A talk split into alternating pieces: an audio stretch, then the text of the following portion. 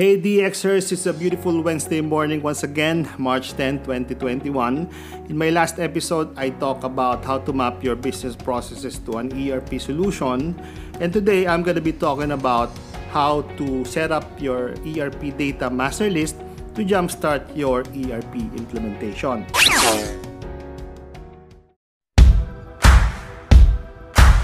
Welcome to the Digital Transformation Academy. My name is Dennis Hilario and I'm here to help you in your digital transformation journey.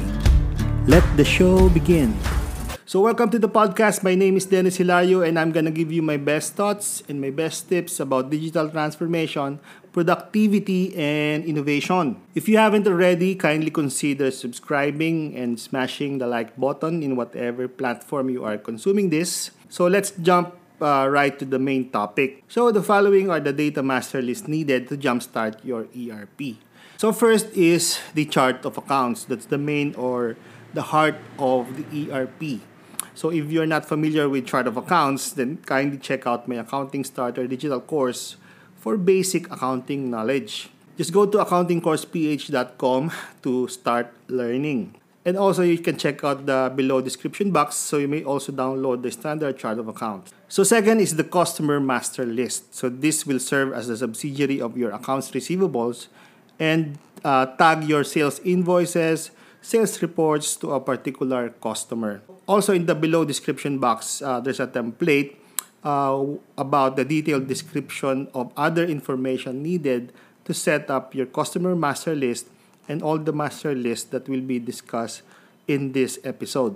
So the third master list is the vendor or your suppliers or your payees. So same as customers, this will serve as the subsidiary of your accounts payable um, and tag your vouchers, your check payments to a particular payee. So the fourth master list is the uh, bank accounts.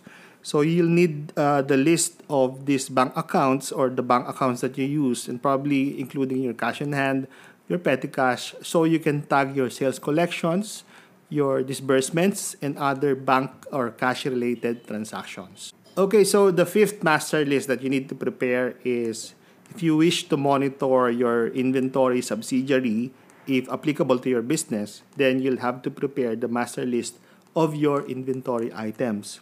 So the important information there are your unique item code per item, specifications if there's any, uh, your default purchase cost or unit cost, uh, your selling price or sales price, or if applicable, then uh, unit of measure and inventory locations.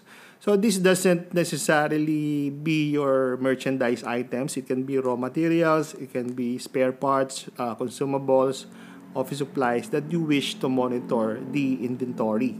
So the sixth master list is the fixed asset. Um, so this is a list of fixed assets that you might have, like uh, company-owned vehicles, computers, furnitures, and fixtures.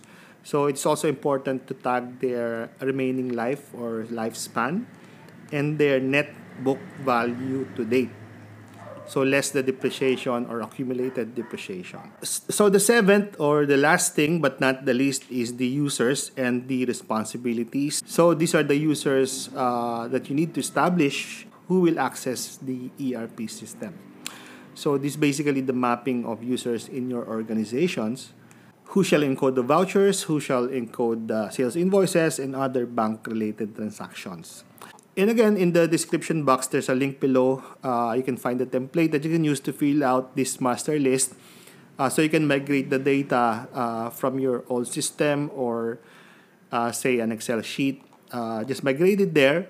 And then you can forward that later on to the ERP vendor of your choice. So in that template, uh, also it's important to note that there's a chart of account mapping columns in the, the subsidiary master list. So they are important information to automate the posting to the general ledger, which is the essence of an accounting solution or an ERP system, to update your financial statements on every posting of transactions to achieve on time, if not real time, financial reports. So that is it for now. In my next post, I'll discuss the different forms, the different reports, the standard layouts that you need to define uh, for your ERP implementation. So again, you can relate that to the uh, ERP vendor and identify which ones are needed to be customized. And then lastly, if you wish to fast track your learning about ERP implementation, I have an, a private online uh, one-on-one uh, coaching or workshop about business process automation. So just check out oneboxcloud.com slash BPA course for more details. So that is it for now, the DX Your Life and Business. Have a great day and see you in the next episode.